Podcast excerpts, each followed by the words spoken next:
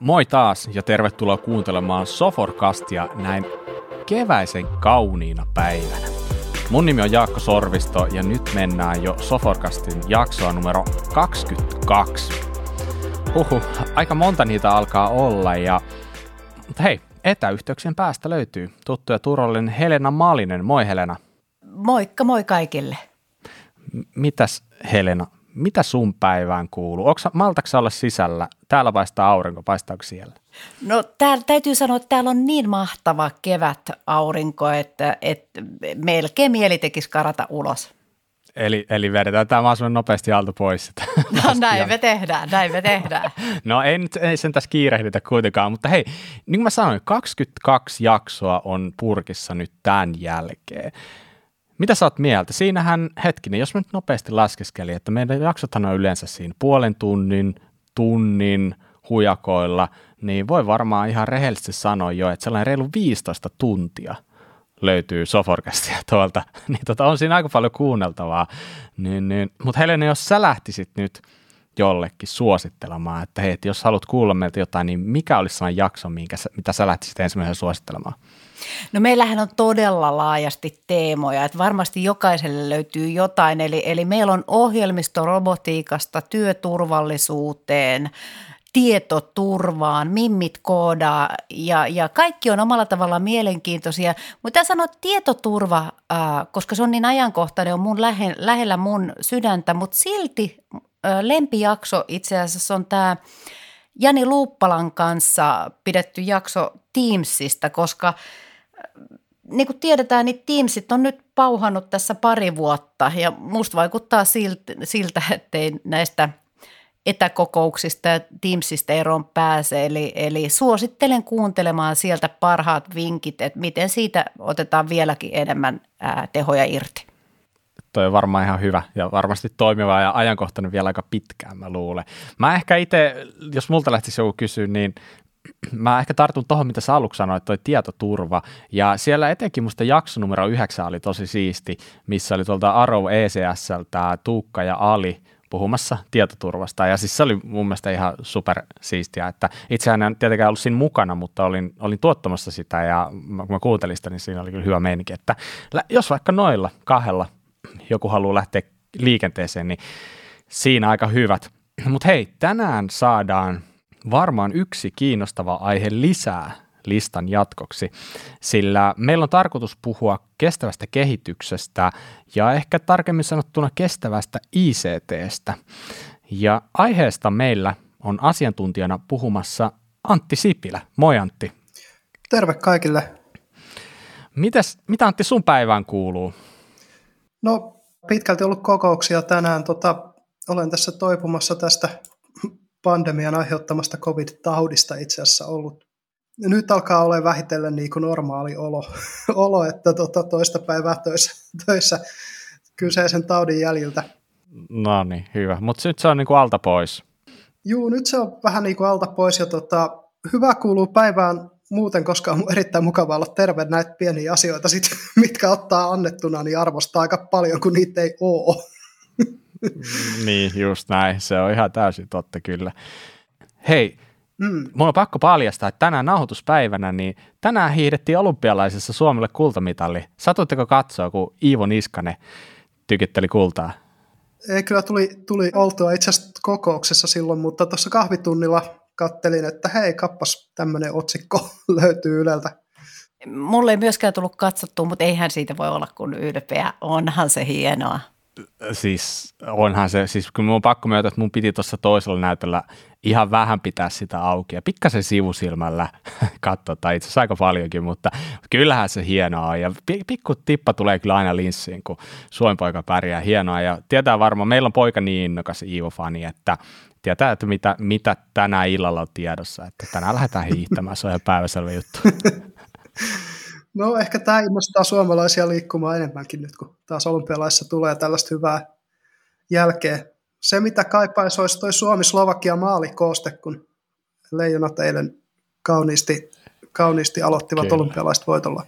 Kyllä, kyllä. Hyvä, hyvä drive päällä, tällä mennään. Mutta hei, nyt itse aiheeseen. Antti, kuka mm. sä oot? Kerro vähän sun taustoista. No tota, itse innostuin kestävästä kehityksestä tuossa viime, no itse asiassa tässä vaiheessa jo edellisvuosikymmen puolivälissä, joskus 2005-2006.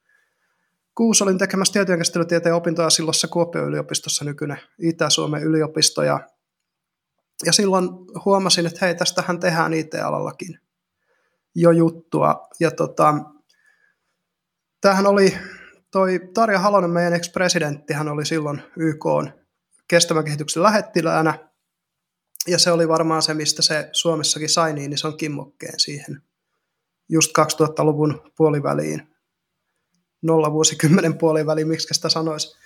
Ja just näin. Sattui niin hyvä tuuri, että silloinen Kuopion yliopiston tietokäsittelytieteen tutkimusjohtaja oli tehnyt muutamia papereita kestävästi ICTstä ja, ja hän sitten suostui ohjaamaan mun gradun ja tein sitten graduni tämmöisenä niin kuin aikalaiskatsauksena kestävän ICTn tilasta siihen aikaan. Mikä se tila oli siihen aikaan? No siihen aikaan se on sellainen, että oikeastaan vaan niin kuin nämä isommat järjestöt, GESI, YK, Euroopan unioni, oli alkanut kiinnittää huomioon siihen asiaan, että se ei ollut vielä hirmu pitkällä, ja akateeminen tutkimuskin oli kohtuu alkuvaiheissa vielä näistä, näistä niin kuin asioista. Mutta sen jälkeenhän tämä on kyllä tullut sitten isoksi aiheeksi, että etenkin tuossa viime vuosikymmenen aikana niin noussut vähän niin kuin kaikkien tietoisuutta, jotka alalla toimii. Sä oot ollut varmaan tietyllä lailla vähän niin kuin edelläkävijä, tai ainakin aikaas edellä vähintäänkin, niin mitä kaikkea sä oot ehtinyt puuhata tähän päivään mennessä, jos miettii, että sä oot ollut gradu vääntäisi jo siellä niin kuin ensimmäisellä vuosikymmenellä tätä vuosituhatta, niin mitä kaikkea sä oot ehtinyt puuhailla tässä välissä? No itse asiassa mä, tämähän on mun ensimmäinen Green ICT-työpaikka tiekessä. Että on ollut, sen jälkeen kun valmistuin, niin olin viisi vuotta tuossa Vantaan kaupungilla tilakeskuksessa tekemässä järjestelmäasiantuntijana hankintapuolta.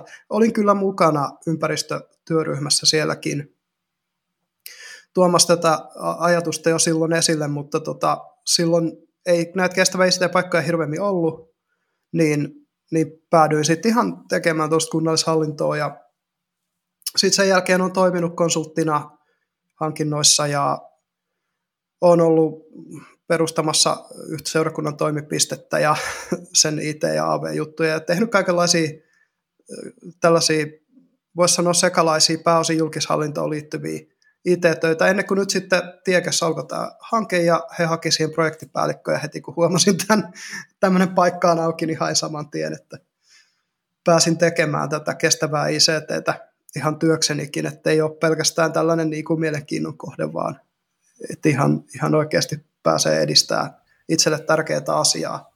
Osaatko sanoa, minkä takia juuri nyt tämmöinen hanke perustettiin?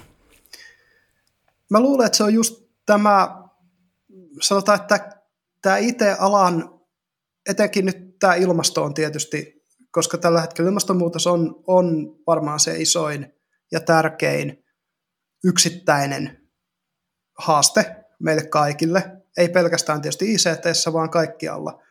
Ja nämä ICTn ilmastovaikutuksia ja toisaalta sitten nämä kädenjälkivaikutukset, eli se, miten muiden alojen hiilijalanjälkeä voidaan pienentää ja, ja muiden alojen hiilineutraalisuutta voidaan edistää, ne on niin kuin noussut todella voimakkaasti ihan sanotaan viimeisen viiden vuoden aikana esille.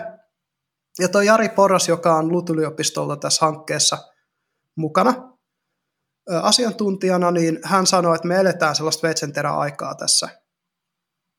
Että nyt tämä on niinku tavallaan, miten sanoisi, että, että pato murtuu ja tämä rupeaa oikeasti tulemaan. Ja nimenomaan, että se viedään käytäntöön. Nyt sitä on vuodesta 2013 on Suomessa tutkittu käytännössä niin kuin yliopistossa ihan sillä, että Jari Poras esimerkiksi on siitä vuodesta lähtien ollut professorina aiheen ympärillä. Niin nyt se alkaa menemään käytäntöön ja firmoja alkaa kiinnostaa ja hankkijoita alkaa kiinnostaa. Ja monesti tuntuu itse asiassa, että tiedon puute on nimenomaan se niin kuin käytäntöön viedyn tiedon puute on se yksi syy, minkä takia tällä hetkellä ei vielä olla näitä niin paljon otettu huomioon kuin niitä voitaisiin ottaa. Mm. Ja itse asiassa mulla on nyt ministeriön, onko tämä liikenneministeriön, saat kohta vahvistaa, niin raportti tässä nenän edessä.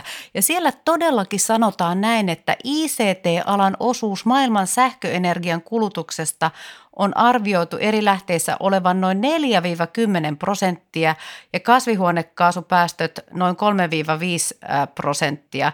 Eli todellakin äh, tällä on niin merkitystä. Kyllä, tosiaan, eli, eli eihän toi internet ajatuksen voimalla pyöri, vaan että kyllä siellä on, pakkohan sitä, siellä on sähköä pistää menemään, ja nämä isot konesalit vaatii valtavia määriä energiaa. Ja kun puhutaan moderneista tietoyhteiskunnista niin kuin Suomi, niin totta kai se prosentti on isompi, että jos globaalisti arvioidaan 40, niin kyllähän se painottuu tänne, tänne niin kuin kehittyneisiin maihin, jossa on pitkälle viety infrastruktuuri ja paljon käyttäjiä ja paljon käyttöä. Ja videohan on tällä hetkellä se, kun, kun nämä striimauspalvelut on kasvanut niin isoiksi, niin videothan on se, mikä tällä hetkellä kuormittaa esimerkiksi verkkoa tosi paljon. Jos me hypätään vielä ihan alkuun, niin mitä tämä itse tämä termi, tämä Green ICT, mit, mitä se tarkoittaa? Sanotaan, että se on tällä hetkellä se sana, mitä tästä koko kestävästä ICT-kehityksestä käytetään. Et siihen aikaan, kun mä tein sen oman graduuni, niin puhuttiin tästä Sustainable ICT. Ja, ja se on tähän green-muotoon mennyt. Mä luulen, että siinä on just se, että kun siinä painotetaan niin voimakkaasti tätä, toisaalta tätä hiilineutraalisuutta, mutta toisaalta myös kiertotaloutta. Eli että, että saadaan, saadaan kaikki nämä erilaisiin koneisiin ja laitteisiin menevät raaka-aineet kiertoon, ettei käytettäisi neitseellisiä raaka-aineita niin paljon – niin, niin mä veikkaan, että se Green ICT on tavallaan sellainen termi, mikä painottaa sit enemmän tätä ympäristöpuolta, mutta kyllähän siihen ehdottomasti kuuluu olennaisena osana sosiaaliset kestävyysseikat, taloudelliset kestävyysseikat, mutta myös yksilölliset tai inhimilliset kestävyysseikat ja teknologiset kestävyysseikat. Et nämä, nämä kaikki kulkee käsi kädessä ja, ja voisi sanoa, että kestävä kehitys on niin kuin systeeminen ajattelutapa, enemmän kuin itse asiassa niin kuin joku monoliittinen oppi niinkään, vaan että se on, se on tapa niin kuin katsoa asioita sillä tavalla, että, että mahdollisimman pitkälti just säästetään, säästetään luonnonvaroja ja kierrätetään niitä ja pyritään tavallaan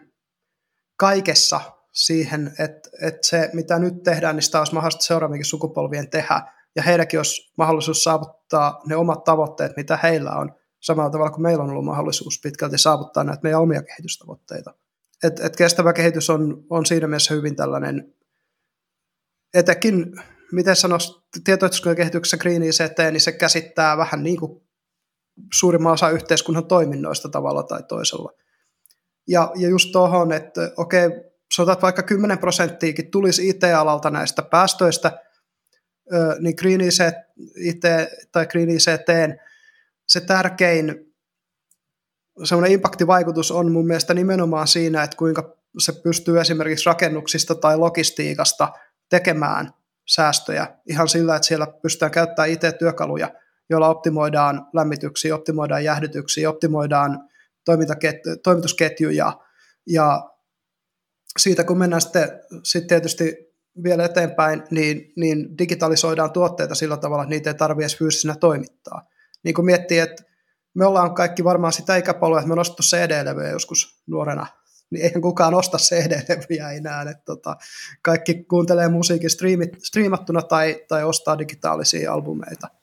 Eli ICT on tavallaan niin kuin osittain jo vähän niin kuin osa sitä ratkaisua tässä niin kuin vihreässä siirtymässä, mutta, mutta tota, niin, niin silloin myös se niin sanotusti se oma, oma pää katsottavana, eli on myös paljon sielläkin tehtävissä, että pystytään sitä omaa hiilijalanjälkeä pienentämään. Hei, mitä sanoikin tuossa termin, että hiilikädenjälki ja hiilijalanjälki ja hiilineutraalius, niin kerro, avaa vielä, että mitä ne käytännössä tarkoittaa.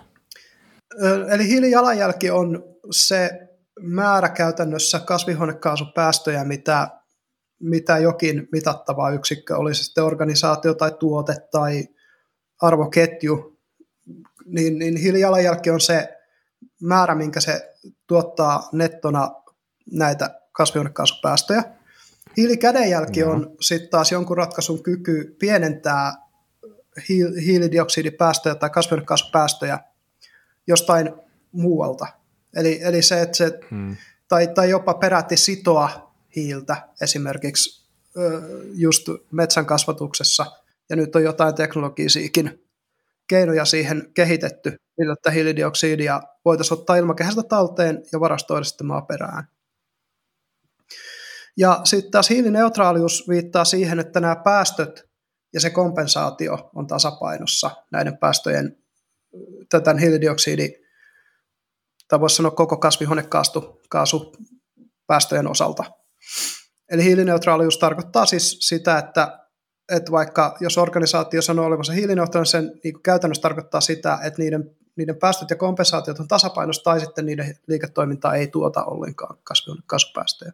Mikä nyt tietysti tällä hetkellä on käytännössä aika mahdotonta, koska niin iso osa meidän jo sähköenergiasta tulee vielä toistaiseksi näistä uusiutumattomista mm. lähteistä. Just näin. Ja Suomella oli siis tämän hiilineutraaliuden suhteen äh, tavoite olla hiilineutraalinen siis vuoteen 2035 mennessä, oliko se näin? Kyllä.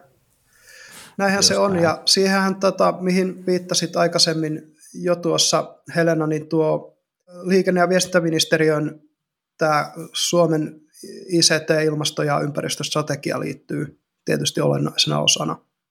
Ja se on ollut myös mm. pohjalla tässä tämän kyseisen hankkeen hankehaussa. Eli mähän itse en ollut sitä tekemässä, mutta rekrytoitiin tähän hankkeeseen vetäjäksi. Ja Tiekellä oli jo siinä vaiheessa kiinnostusta ja innostusta tehdä tätä Green asiaa ennen kuin mä tulin tänne töihin, että, että he sitten haki tuohon hankkeeseen sen rahoituksen juuri tämän työn pohjalta. Tieke osallistui myös siis tämän kyseisen paperin valmisteluihin tai tämän strategian valmisteluihin. Niin siitähän tämä käytännössä koko hanke on lähtenyt sitten. Haluaisitko kertoa lisää meille siitä hankkeesta, eli, eli, eli mitä siinä hankkeessa tehdään? Esimerkiksi jos haluaa, on, onko mahdollista osallistua siihen?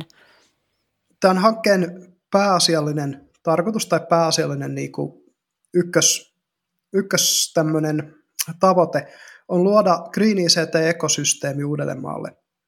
Eli luoda tällainen kohtaamispaikka ICT-hankkijoille ja ICT-tuottajille, jossa voidaan yhdessä etsiä niitä ratkaisuja niin, että siinä on myös akatemian edustajat mukana asiantuntijoina, tämmöinen, että, että se tuo niin kuin kaikki alasta kiinnostuneet yhteen, ja voidaan etsiä yhdessä niitä ratkaisuja, uusia innovaatioita, ja viedä käytäntöön sitä tietoa, mitä akatemiassa on jo, on jo niin kuin tutkittu. Et se, se toimii semmoisena kohtaamispaikkana paikkana kaikille tästä kiinnostuneille, ja sitä valmistellaan ihan nimenomaan tuottajien ja hankkijoiden tarpeisiin ja toiveisiin. Ja meillä on ollut, oli tämmöinen kysyntä- ja tarjontakysely, millä me aloitettiin tämä hanke. Ja sitten oli, tuli julkaisu ulos nyt joulukuussa ja löytyy meidän hankkeen sivuilta, jonka linkki varmasti tulee tämän podcastin tietoihin. Kyllä. E, niin sä puhut tästä, niin kuin, tarkoitat sä kartotusta? Joo, meillä oli se kysynnän kartoitus. Mi- mikä, tota, jos siitä kartoituksesta saa kysyä, niin, niin mi- mi- minkälaisia niin kuin, tuloksia sen, sen perusteella niin kuin, tai siitä kartoituksesta tuli? No ehkä muutama tärkein on semmoinen, että isommilla tämmöisillä firmoilla, tämä ei ole pelkästään tähän kartoitukseen, vaan myös webinaareihin ja, ja keskusteluihin, mitä on muutenkin käyty – niin perustuen mitä johtopäätöksiä on tullut vedettyä, niin yksi on se, että isommilla organisaatioilla, joilla on mahdollisuus tehdä tämä, ja etenkin sanotaan julkisesti pörssiin listautuneilla yrityksillä, joilta jo niin kuin sijoittajat vaatii vastuullisuustoimia, niin heillä on keskimäärin ollut mahdollisuus pistää sitä resursseja siihen, että tämmöiset greenisät asiat otetaan huomioon. Ja pienemmillä toimijoilla on taas se, että heillä joko puuttuu sitä tietoa tai sitten just resursseja, jompaa kumpaa tai molempia että ei olla, niin kuin PK-sektorilla ei olla niin pitkällä tässä työssä sen takia, että, että sitä ei ole ollut mahdollista ottaa huomioon.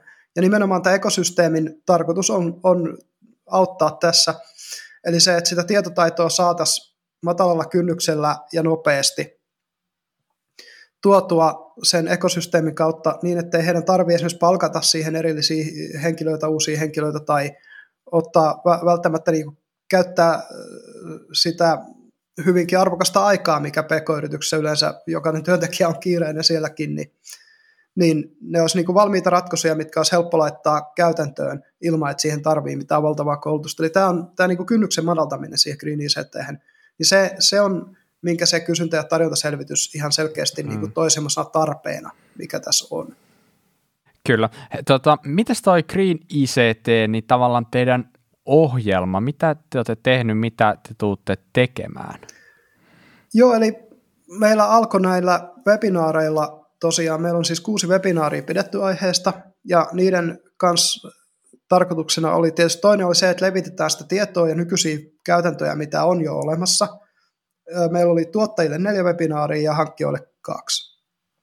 Ja tämän, tämän avulla me myös saatiin sit itse lisää tietoa siitä, että missä kentällä mennään, että että että mitä, mitä siellä mm. on, koska nämä tuo hankkijat toi meille selkeästi niin kuin esille sen, että mitä tarpeita heillä on, mitä he haluaisivat toteuttaa lisää, mutta ei ole pystynyt, ja toisaalta sitten tuottajat toi meille tietoa sen, että okei, me on tehty tämmöisiä tuotteita, tämmöisiä ratkaisuja, meillä on, meillä on tämmöisiä niin kuin mahdollisuuksia, äh, ihan lähtien palvelumuotoiluprosesseista, jotka ottaa suoraan Green ICT huomioon, ja myös sitten ihan tällaisista yksittäisistä softista. Esimerkiksi jos näitä keissejä saa kertoa, niin meillä kävi muun muassa nyt Vincitistä puhumassa Niina Mikolanniemi, heidän, heidän kestävyysasiantuntijasta tai kestävän kehityksen vastaavansa päällikkö, hän, hän taitaa olla. Hän kertoi sitten, kun he teki kansainvälisen ampumaliitto unionille no, hyvin kytkeytyy tähän hiihtoteemaan, mistä alussa puhuttiin, niin tämmöisen kisojen seuranta-appin. Että minkälaisia, millä tavoilla he pysty siellä nimenomaan tekemään sen, että mahdollisimman vähän siirtyy tietoa, että se appi on mahdollisimman kevyt laitteelle ja, ja kaikki, kaikki tämmöiset, että mit, mitkä on niinku niitä keinoja. Ja miten he laski sen, koska meillä ei ole valmi, nimenomaan softalle ei ole valmiita laskureita tällä hetkellä niin he teki siitä avoimen keissin, ja se löytyy sitten heidän firman sivuilta myöskin, että miten he on sen laskelman tehnyt, ja mi- mi- miten he on tullut siihen tulokseen, että, että minkälainen se hiilijalanjälki siellä softalla on. Ja tämähän on hirmu tärkeä itse asiassa siis nyt tänään puhuttiin asiasta FISMA ryn kanssa ja sitten meillä on se Mitvidi-hanke menossa Turun yliopiston AMK, Turun yrityspuisto ja LUT-yliopiston kanssa, jossa ihan haetaan näitä konkreettisia mittareita sille, että paljon joku tietojärjestelmä tuottaa esimerkiksi päästöjä, niin että sit niistä voidaan tehdä tämmöisiä konkreettisia, kun, kun tehdään hankintoja, niin voidaan tehdä konkreettisia vaatimuksia ja asettaa vaatimustasoja. Et meillä on tietty portaikko vaikka vaatimustasoja sille, että minkälaisia näitä tavoitteita sen tarvii täyttää, että saadaan, saadaan se hankinta tukemaan tätä julkishallinnon hiilineutraalius, yleistä hiilineutraaliustavoitetta. Nyt kun sä oot ehtinyt verkostoitumaan, niin osaatko sanoa, mitkä yritykset Suomessa tällä aihealueella loistaa? Suurimmalle osalle meistähän tämä on kuitenkin aika uutta asiaa. Tämä Vincitin keissi nyt oli selkeä sellainen, sellainen tota, niin kuin miten sanoisi, ehkä kaikkein sellainen, sanotaan innovatiivisin, mitä on tullut vastaan, oli kuulea energia heidän tapansa myydä tällaista massalaskentaa sillä tavalla, että heillä on hajautettu konesali erilaisten taloyhtiöiden ja muiden kiinteistöjen yhteydessä, ja he sitten jäähdyttää nämä laitteet vedellä, ja se vesi hybridimallissa on mukana lämmittämässä sitä kiinteistöä yhdessä, yhdessä kaukolämmön kanssa. Siis onhan näitä konesaleja jo Suomessa on jo noin 10 prosenttia Suomen konesali hukkalämpökapasiteetista käytetään jo lämmitykseen itse asiassa tällä hetkellä. Sehän oli siinä LVM-paperissakin. Tietty se 9 prosenttia pitäisi saada tähän mukaan, mutta se hukkalämpö on tietysti paljon isompi tämmöisessä kaukolämpöverkossa kuin siinä, että ne olisi suoraan siellä, siellä kohteessa nämä palvelimet, mistä se hukkalämpö otetaan. Ja kun Suomessakin on tosi paljon suoraa sähkölämmitystä, niin, niin se, että se menee sinne vastukseen ja lämmittää sen vastuksen, joka lämmittää sen kämpän, niin se olisi aivan sama, että se vastus olisikin älyvastus, joka tekee jotain laskentaa. Ja, ja että mm. sillä tehtäisiin sitä hyödyllistä sillä sähköllä ennen kuin se hukkalämpö sieltä, tai se lämpö sieltä tulee ulos. Niin se on ihan semmoinen selkeä.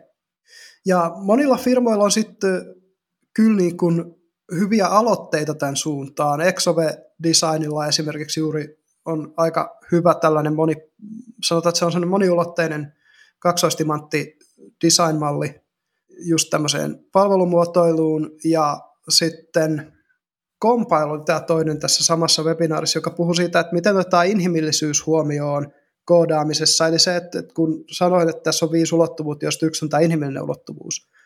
Että et koodarit olisi ylpeitä, koodarit saisi kokea semmoista työtyytyväisyyttä siitä koodistaan. Ja, ja se, mitä sitä on vähän tutkittu, niin, niin kyllähän se on selkeästi niin, että tyytyväinen koodari tekee parempaa koodia, ja parempi koodi yleensä tarkoittaa myös sitä, että sit, sit se on tehokkaampaa, eli vie vähemmän, vähemmän konetehoa, vie vähemmän, vaatii vähemmän. Ja sitten kun he on tyytyväisiä siihen, niin se ylläpito ja kaikki tämmöinen, niin ne he sitoutuu myös tekemään sen huomattavasti paremmin. Et, et se on yksi iso ongelma just meidän ohjausryhmän puheenjohtaja, Koodia Suomesta ryn puheenjohtaja Janne Kalliola, hän sanoi sen sillä tavalla, että Suomessa tehdään koodia nopeasti, mutta ei nopeaksi, koska optimoidaan tätä niin kuin kehittäjien työaikaa, koska rauta on niin halpaa, että sitä voidaan aina ostaa lisää, mutta et, et ihmiset on kalliita, niin optimoidaan sitä nimenomaan sen työajan kannalta, eikä, eikä ehkä sen niin kuin käytetyn laiteresurssin tai, tai tämmöisen kannalta. Janne on fiksu mies. Hän oli meillä tuossa jaksossa numero 19 mukana, että jos haluatte kuulla Janne, Janne tuota juttuja lisää, niin, niin sin, sinne voi mennä. Mutta hei, jos lähdetään viemään niin asioita pikkasen sinne konkretian suuntaan ja mietitään mm. ihan tässä, niin kuin, että mitä, mitä käytännössä ihmiset niissä esimerkiksi PK-yrityksissä niin pystyisi tekemään, niin millaisia keinoja heillä on niin kuin ylipäätänsä käytettävissä, jotta he voisivat itse tavallaan niin kuin edistää tällaista green ICT-ajattelua. Mulla oli toi, jos, jos saan tuosta jatkaa, mm-hmm. äh, eli, eli ajattele, ajattele, että Jaakko ja minä ollaan ICT-johtajia ja meille sanotaan, että, että nyt olisi tuo kestävä kehitys aika ottaa äh, työpöydälle ihan konkreettisin äh, keinoin, niin, niin miten sä meitä ohjeistaisit? Mitkä olisi ne ensimmäiset askelmerkit, että, että ylipäätänsä päästäisiin liikkeelle tässä asiassa?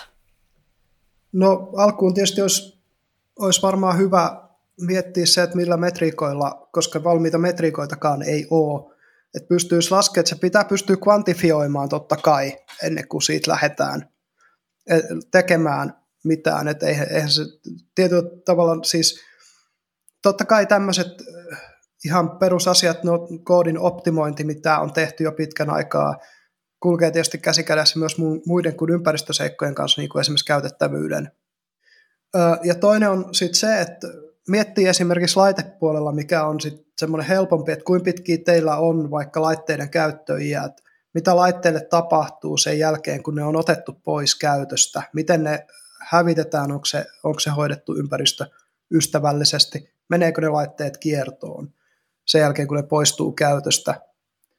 Ja sitten hankitaanko laitteita, missä käytetään esimerkiksi kierrätysosia ja tämän, tämän tyyppisiä, miten hyviä energiasäästötilat. Nämä on näitä tällaisia, mitä pystyy tällä hetkellä aika helposti tekemään, mutta sitten kun mennään tuonne ohjelmistokehityspuolelle, kun itse esimerkiksi en ole ohjelmistokehittäjä, niin en välttämättä ole edes oikein ihminen vastaa siihen, mitä koodarin pitäisi tehdä, tehdä saadakseen siitä koodista tehokkaampaa, että siihen, siihen sit parempia vastauksia löytyy just vaikka, vaikka näiltä meidän, meidän vihreän koodauksen webinaarissa olleilta puhujilta, mutta sieltä semmoinen esimerkiksi, kun ohjelmointikieltä valitsee, niin siellä jotkut kielet on huomattavasti tehokkaampia ajaa kuin, kuin toiset.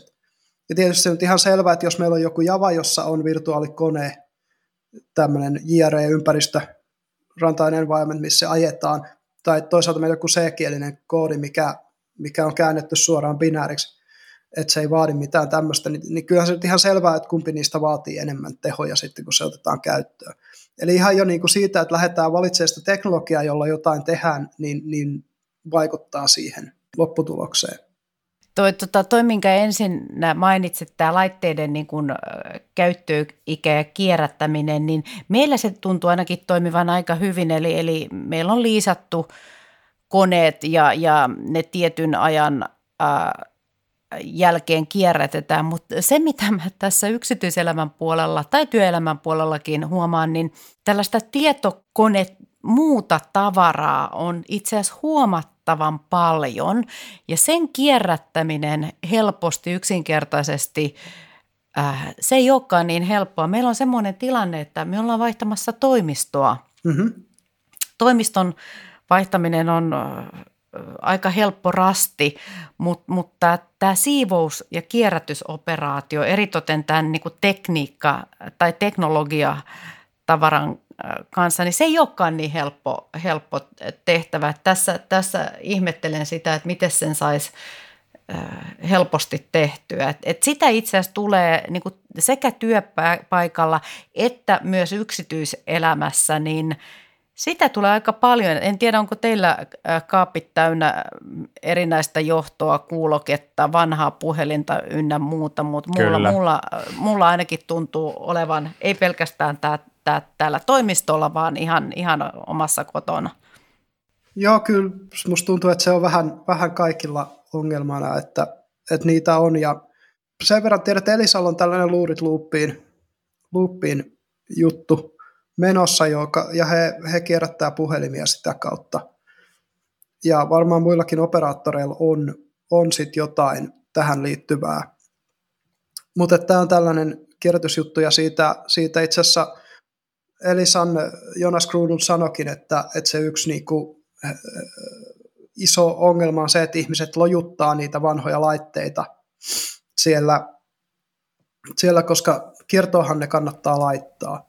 Ja tietysti se, että monella on se, että no vaihdetaan puhelinta ja siellä on kaikki vanhat kuvat ja siellä on kaikki vanhat tilit ja mm. eihän sitä sitten uskalla viedä mihinkään, mutta et ainakin tuon Elisan, Elisan niin kuin mukaan heillä on kyllä hyvin tietoturvallinen se tiedon hävitys sieltä ihan, ihan määritelty mm. siinä. Niin kuin. Ja sitten totta kai onhan näitä niin kuin palvelutaloja, vaikka just Advania tai TriStep IT esimerkiksi, jotka tekee just tätä liisauspalvelua, niin heillähän on se elinkaaren päätöspalvelu mukana siinä. Eli tämmöisiä, mm. ja sitten musta tuntuu, että jätehuoltofirmatkin on ottanut asiakseen jotkut ainakin tämä elektroniikkaromun, koska se on ihan selvä, että jos tällä hetkellä vielä raaka-aineet on sen verran halpoja, nämä neitselliset raaka-aineet, että tämä kierrätys on taloudellisesti, että se vaatii jonkin verran subventointiin. Mutta mitä kalliimmaksi raaka-aineet menee, koska ne on monet harvinaisia maametalleja, just, just vaikka akuissa litiumi, tai puhutaan, että kadmiumia käytetään, ja muita, niin, niin nämä harvinaiset maametallit, mitä harvinaisemmin käy, sen kalliimmiksi ne käy, sitä enemmän se kierrätyksen niin kuin talouden insentiivi. Toisaalta se kierrätysteknologia, kun kehittyy, niin se kierrätys itse taas muuttuu halvemmaksi. Niin kyllähän ihan selvää on, että markkinoilla tämä jossain vaiheessa kohtaa, ja me päästään siihen tilanteeseen, että on, on käytännössä kannattavaa kierrättää kaikki raaka-aineet. Ja tota, kyllä mä näkisin, että nämä niinku, tähän erikoistuneet firmat olisi se ehkä tämän hetken ratkaisu, jos, jos jollain tavalla tätä haluaa tehdä. Kuluttajillehan tämä on helppoa, koska meillä on tämä Euroopan unionin VEE-standard, eli Waste Electronic and Electrical Equipment, ja sehän tekee sen, että kuluttajalaitteita ottaa vastaan nämä, niitä myyvätkin tahot. Et siinä mielessä niin kuin jos on omia laitteita, nehän voi vaan sitten kerätä, kerätä johonkin elektroniikkaliikkeeseen ja kerää ne kyllä pois. Hmm. Jotenkin tuosta elektroniikkaa-romusta tulee aina just vähän mieleen se, että miksi niin kuin jostain asiasta tulee elektro- elektroniikkaromua. Ja ainakin jos nyt miettii näitä kännyköitä, tietokoneita sun muita, niin se varmaan usein johtuu siitä, että se liittyy tietynlaiseen niin tehon tai laskentatehon puutteeseen tai vastaavaan, että, että ohjelmistot koko ajan menee hienommiksi ja suuremmiksi ja vaatimustasot alkaa nousta, niin, niin onko tämä nyt sellainen kierre, mikä on mahdollista ylipäätänsä pysäyttää, kuinka paljon tuossa teidän ohjelmassa tai hankkeessa tai ylipäätänsä tässä Green ICTssä niin kuin mietitään just sitä sellaista niin kuin sovellusten ja ohjelmistojen niin kuin, tällaista kuin energiatarpeen vähentämistä, että pärjättäisiin ehkä, tai sanotaanko, että sillä lailla voitaisiin nostaa niiden laitteiden käyttöikää? Mä sanoisin, että sä osuit aika naulan kantaan tässä tota, hommassa, koska jo silloin, kun mä kirjoitin mun gradua, niin se isoin ongelma, mikä mä havain, havainnoin siinä, siinä, kun tein kirjallisuuskatsauksena sen gradun, niin oli nimenomaan se nostettu esiin, että kun ohjelmistot monimutkaistuu ja toisaalta taas Mooren lain mukaan ö, etenevä mikrosirujen kehitys tapahtuu, hmm. niin kun tulee tehokkaampia laitteita, niin sitten tehdään softi, jossa on hienompia ominaisuuksia. Ja, ja tämä kierre niin kun menee eteenpäin ja sitten vielä kun koneet nopeutuu ja se nopeutuminen kiihtyy, mm. niin, niin totta kai se tekee sen, että sit softan kehityksessä myös niin kuin pitää pysyä tietyllä tavalla mukana. Ja se tekee sen, että, että usein sitten nämä vanhat laitteet ei ole enää yhteen sopivia uusien softien kanssa, koska sitä ei ole otettu edes huomioon siinä. Ja, ja tota, Jukka Manner, tämä Aalto-yliopiston professori, sanoi sen mun mielestä kanssa aika hyvin, että kaikki se, mitä tietyllä tavalla tämä niin kuin sähkötekniikka on tuonut lisää sinne prosessoreihin ja tietoverkkoihin ja, ja kaikki, kaikkea sitä niin kuin tehon lisäystä. Et jos miettii, että 30 vuotta sitten, niin supertietokoneet oli tehottomampia kuin nykyiset kännykät, mitkä meillä on taskussa. Ja ei ne softat silti ole hirveästi sen niin kuin kummosemman näköisiä kuin mitä me käytettiin silloin joskus 90-luvulla. Et joku Word ei näytä mm. hirveästi erilaista Windows 95, kun se näyttää uusimmassa. Tietenkin siinä on hirveä määrä uusia ominaisuuksia, mutta, mutta juuri se, että et, et ne softat on pohjimmilta samanlaisia, niin käytännössä softa-ala on syönyt kaiken tämän tehonlisäyksen sitä myötä, kun sitä on tullut sinne rautapuolelle. Ja, ja se on mm. sellainen niin kuin perusongelma tällä alalla, alalla ja tota, sen takia esimerkiksi meillä oli, oli yhdessä, tässä ihan meidän ekassa webinaarissa, oli siitä puhetta, että, että niin kuin legacy-järjestelmät, jotka pyörii kuitenkin aika paljon, paljon niin kuin kevyemmin, niin että, että niiden niitä ei välttämättä kannata korvata uudella järjestelmällä, vaan ehkä kannattaa miettiä, että voisiko se jotenkin liittää siihen, siihen omaan, omaan niin kuin ohjelmistokehikkoon, missä toimii niin, että et, et pystytään niin kuin näitä legacy-järjestelmien elinikiä ihan sen takia, että saadaan niitä on kevyempi käyttää ja, ja toisaalta sitten ei tarvitse tehdä sitä isoa työtä, mikä siitä tulee, kun legacy-järjestelmästä viedään tiedot uuteen järjestelmään, testataan ja, ja näin. Hmm. Joo, joo, just näin. Hei, tota, onko, onko olemassa minkään sortin niin kuin valvontaa tällä hetkellä? Minkälaisia mittareita tämän niin kuin aiheen tiimolta on olemassa? No laitteillehan on, on aika paljonkin. Et nykyisin, jos meet kauppaan, niin ei varmaan löydy yhden yhtä elektroniikkalaitetta, joka ei täyttäisi vaikka Energy Standardia. Et niistä on tullut jo niin, kuin niin yleisiä laitepuolella, mm. että niitä, niitä käytetään. Sitten taas softapuolella ollaan vielä ihan täysin alkuvaiheessa tämän työn, työn kanssa, eli just sen takia tämä mittareita vihreä digitaaliselle hankinnoille hanke, eli Mitvidi, otet, tai, tai se, se syy, minkä takia sit se haluttiin tehdä, oli juuri se, että meillä ei ole niitä mittareita vielä. Niitä tutkittiin siinä, kun tehtiin sitä hankehakua, että löytyisikö mitään valmista, mutta käytännössä juuri mitään valmista ei ole vielä löytynyt. Niin, niin halutaan tehdä siis helppokäyttöinen arviointityökalu sille, että juuri, että kuinka paljon jollain, jollain tällaisella softalla, mikä hankitaan, niin, niin että julkishallinto esimerkiksi kun hankkii softiin, ne voisi ottaa vain suoraan sen työkalun, syöttää sinne, että tämmöinen työkalu ja sieltä tulee pistemäärä ulos. Et, et just se on se ongelma, kun niitä mittareita ei, ei niin hirveän mm. niin ole. Missä vaiheessa tuo projekti muuten on, että koska meillä on käsillä semmoiset mittarit ja miten tulee heti mieleen, että miten kauan menee, että ihan joka ikisellä softafirmalla ne on sitten käytössä vai onko se silleen, että jos julkiset hankkeet niitä vaatii, niin ne on, se on yhden yön ihme ja ne on hyvin nopeastikin käytössä sitten? No siis markkinathan näin niin kuin ideaalitilanteessa vastaa kysyntään tarjonnalla, että ja myös se, että monesti, jos ei nykyisin ota vastuullisuutta huomioon, niin, niin alkaa olemaan jo tavallaan menneen talven lumia. Et, et kyllä se on, niinku, on, on sellainen pakollinen. Mitvidi alkoi vasta nyt tammikuussa, eli se on ensimmäinen kuukausi vasta mennyt. Projekti loppuu tuossa elokuussa 2023. Tuomas Mäkilä Turun yliopistosta on projektipäällikkö. Ehkä haluatte häntäkin haastella jossain sanotaan vuoden päästä, kun alkaa projektissa olemaan niin kuin palikat sille paikallaan mittarit tehtynä ja muuta silloin on varmasti huomattavasti enemmän kerrottavaa, kerrottavaa sitten jo tämän aiheen ympärillä. Nyt on pakko hei kysyä, jos sä katsot Suomen äh, rajojen ulkopuolelle, peilaat, peilaat äh, meitä äh, Eurooppaan tai, tai koko maailmaankin, niin, niin ollaanko me tässä edellä, ollaanko jäl, jälkijunassa, missä me mennään tämän asian kanssa Suomessa?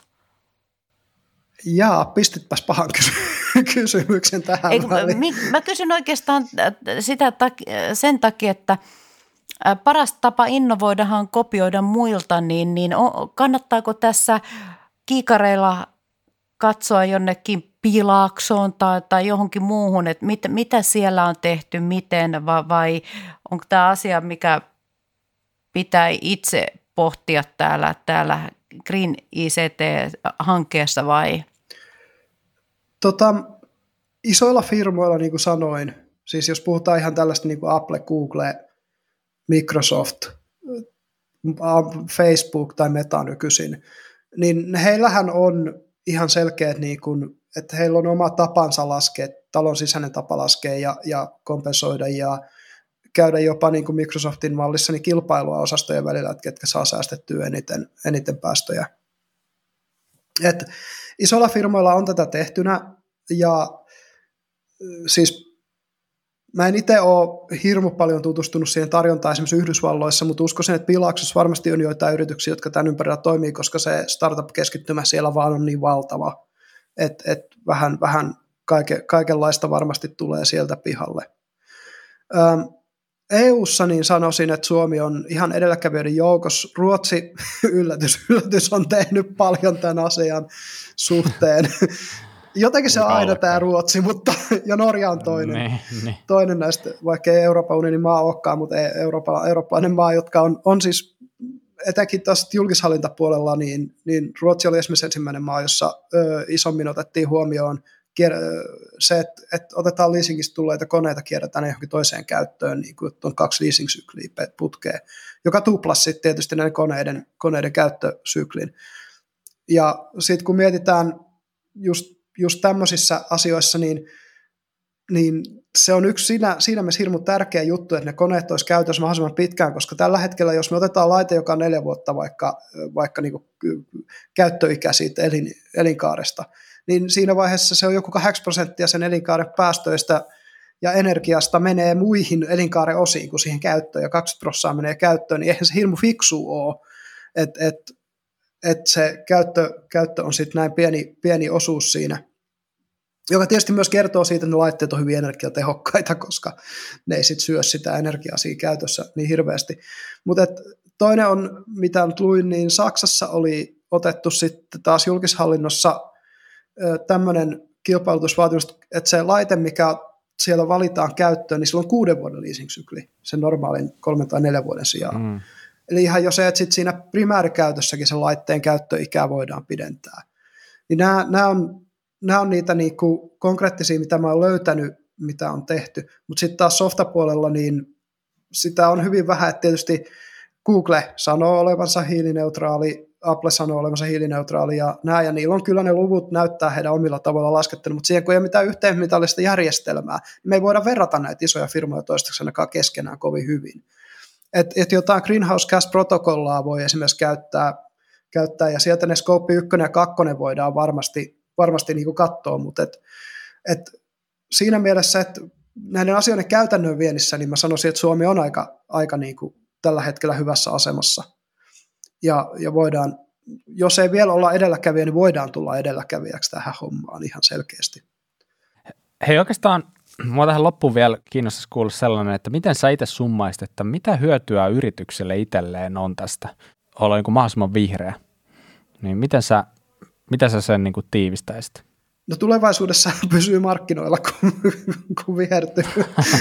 tota, kun ne vaatimukset tulee kasvamaan. Sehän on ihan selvä siis. Euroopan unionilla on se 2050 tavoite, Suomen valtiolla on vielä kunnianhimoisempi 2035 tavoite, ja Euroopassa etenkin, missä julkishankkijat on ihan valtavia hankkijoita, siis nämä rahat, mitkä pyörii julkishankinnossa, ihan sika isot, niin, hmm. niin se on ihan selvää, että jos jos ei niin kuin tavallaan täytä niitä tiettyjä ympäristövaatimuksia, niin tippuu näistä isoista julkisista kilpailutuksista, niin se vaikuttaa jo. Ja sitten taas niin kuin monet firmat, niin kuin Kesko tai SOK, nämä isot suomalaiset ruokatavarataloketjut, niin he on huomannut sen, että hei, IT on hyvä keino niin kuin hankinnoissa ottaa huomioon tämä, niin, niin myös niin kuin yksityiset hankkijat rupeaa vaatimaan sitä yhä enemmän. Eli ihan jo, että pysyisi pysy siinä mukana, niin, niin on, mm. on yksi. Ja toinen on se, että jos, jos me lasketaan, että tästä on 14 vuotta, 13 vuotta siihen vuoteen 2035, niin onhan se nyt ihan selvää, että, että se ei tarkoita, että ollaan enää kaukana tulevaisuudessa siitä, että meillä ruvetaan vaatimaan, että hei, miten teidän softa tukee meidän hiilineutraalisuustavoitetta joka ikisen softan kohdalla, mitä, mitä tulee. Mm, niin, niin se on niin kuin ihan selkeästi yksi niistä, niistä syistä. Toinen on se, että no, silloin kun tarvii tietysti hankkia vähemmän rautaa ja, ja rautaa käytetään pitempiä aikoja ja tarvii hankkia vähemmän softia, koska vanhoja softia pystytään käyttämään, kun, kun tämmöisellä legacy-digimallilla saadaan ne vielä pysymään, legacy-järjestelmät, niiden elikää pidennetty, niin kyllähän säästää rahaakin. Et se on ihan mm. selvä. Et, et se on, on oikeastaan yksi niin kuin hirmu hieno puoli tässä Green että hyvin usein ne keinot, jolla ympäristöystävällisyyttä parannetaan, niin niillä myös, myös niin kuin on taloudellisia positiivisia vaikutuksia niin tämä on siinä mielessä aika kiitollista, kiitollista hommaa, hommaa tehdä ja kertoa ihmisille, että hei, et ei, ole, ei tarvii miljardeja investoida, vaan päinvastoin, että kun vähän, vähän mm. pidemmälle mennään, niin itsestään rupeaa säästää teille rahaa tämä homma. Rupeaa maksaa itse takaisin. Niin. Joo. Siis muistanko mä oikein, eli tosiaan on tämä MITVIDI-projekti, mittarit vihreän digitalisaation julkisiin ICT-hankintoihin, mutta muistanko oikein, että olit myös itse äh, kirjoittamassa muutamaa opasta, joiden avulla ihan jokainen yritys pääsisi niin kuin aloit- liikkeelle.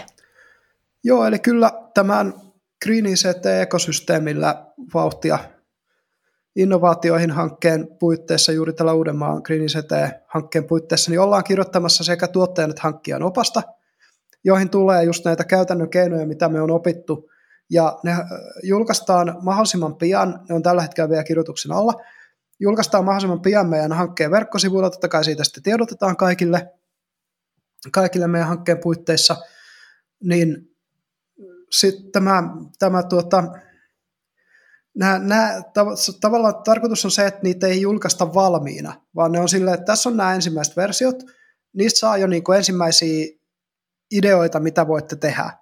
Ja sitten hei, oliko teillä tar- vielä lisää tarpeita ja niitä kun tulee se ekosysteemitapaamiset kun käynnistyy, niin totta kai kuullaan lisää tarpeita ja, ja sitten lisää tutkimustulosta tulee koko ajan ja sitten Mitvidi-hankkeesta tulee tuloksia, niin sitten niitä täydennetään tässä tämän hankkeen loppuun asti vielä, vielä tuota, tämän palautteen perusteella, eli, eli sinne tuodaan lisää sisältöä tarpeiden mukaan.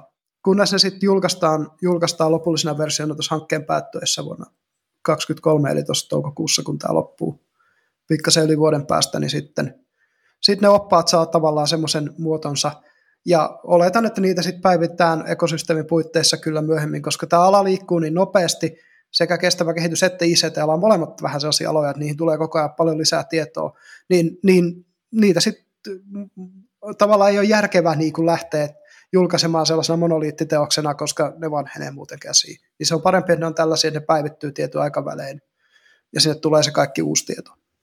No niin, loistavaa, hyvältä kuulostaa. Hei, jos joku nyt tässä vaiheessa miettii, että onpa kiinnostavaa, haluaisin ehkä vähän käydä kurkkaamassa, että mistä tässä hankkeessa on kysymys, niin mihin hänen kannattaa suunnata? No tieke.fi kautta Green ICT on se ensimmäinen osoite. Eli meidän verkko, hankkeen verkkosivuilla on paljon tietoa. Siellä on kaikki nämä webinaarit, mitä on pidetty, niiden tallenteet löytyy, niistä löytyy tiivistelmäartikkelit, eli, eli tietoa on pyritty tuomaan kaikki, mitä on saatu, saatu sitä kautta, niin, niin kuin siihen, sieltä löytyy meidän kysyntä- ja tarjontaselvitys, jos, jos kiinnostaa tarkemmin tutustua niihin, niihin tuloksiin, mitä siitä tuli, niin siellä on se selvitys ja sen lisäksi vielä se datapaketti niistä kysymyksistä ja vastauksista, mitä me on niihin kysymyksiin saatu. Eli, eli se on eka. Tietysti muuhun voi olla yhteydessä. Mun yhteystiedot löytyy myös sieltä meidän hankesivuilta, ja aina voi, voi nykäistä niin sanotusti virtuaalisesti hihasta, eli, eli soittaa, pistää Teams-viestiä, pistää sähköpostia, ja mielellään niin kuin, mielelläni näistä kuulen, ja etenkin jos on myös teillä siellä kuulijakentässä, niin omia greenistä juttuja, mistä vaikka jotain, että hei, sä et maininnut siinä Soforkastissa tätä, niin, niin kertokaa mulle, mua kiinnostaa kuulla teidän Green se tekemistä, mua kiinnostaa se, mitä, mitä siellä kentällä tapahtuu. Koska monella firmoilla on, suomalaista innovatiivista kansaa, niin tota, monella firmalla on kyllä kaikenlaisia ja se on, se on tullut ilmi tässä, kun näitä puhuja rekrytoitu ja näihin meidän webinaareihin ja muuta, että kuinka moni firma itse asiassa on miettinyt näitä asioita kuinka monelta kantilta. Niin se on ollut tosi ilahduttavaa huomata. Hyvä, kiitos. Ja tosiaan, jos sulle tuli ehkä tämän pohjalta tai ihan muuten vaan jotain palautetta, niin sitä voit lähettää meille info.sofor.fi ja etenkin tietenkin kuulostaa kuulla siitä, että jos teillä on jotain hyviä ideoita, että mistä aiheesta haluatte jatkossakin kuulla juttua, niin kaikki otetaan enemmän kuin mielellään vastaan. Meidät löytää sivulta sofor.fi ja sen lisäksi linkkarista löytyy Soforin profiili ja sitten voi myös tietenkin kontaktoitua minun ja Helenan kanssa siellä ja varmaan myös Antin kanssa. Eikö, onko Antti sulla profiililinkki? On kyllä, löytyy, no niin, löytyy sieltä ja, ja Twitter myöskin. Handle at Sipilä saa seurata. siellä, siellä kerrotaan tämän hankkeen kuulumisiin myöskin. Ja hei, kiitos Tivian, Lutin ja Tieken puolesta, joiden, jotka tässä projektissa on mukana tästä mahdollisuudesta tulla keskustelemaan projektista ja aiheesta teidän kanssa. Tosi mukavaa. Kiitos sinulle. Ja kiitos Helena myös sulle. Kiitos, kiitos. Ja hei, ja iso kiitos kaikille kuuntelijoille. Kiitos tästä ja me jatketaan taas ensi kerralla. Moi moi! Moi moi! Moi moi!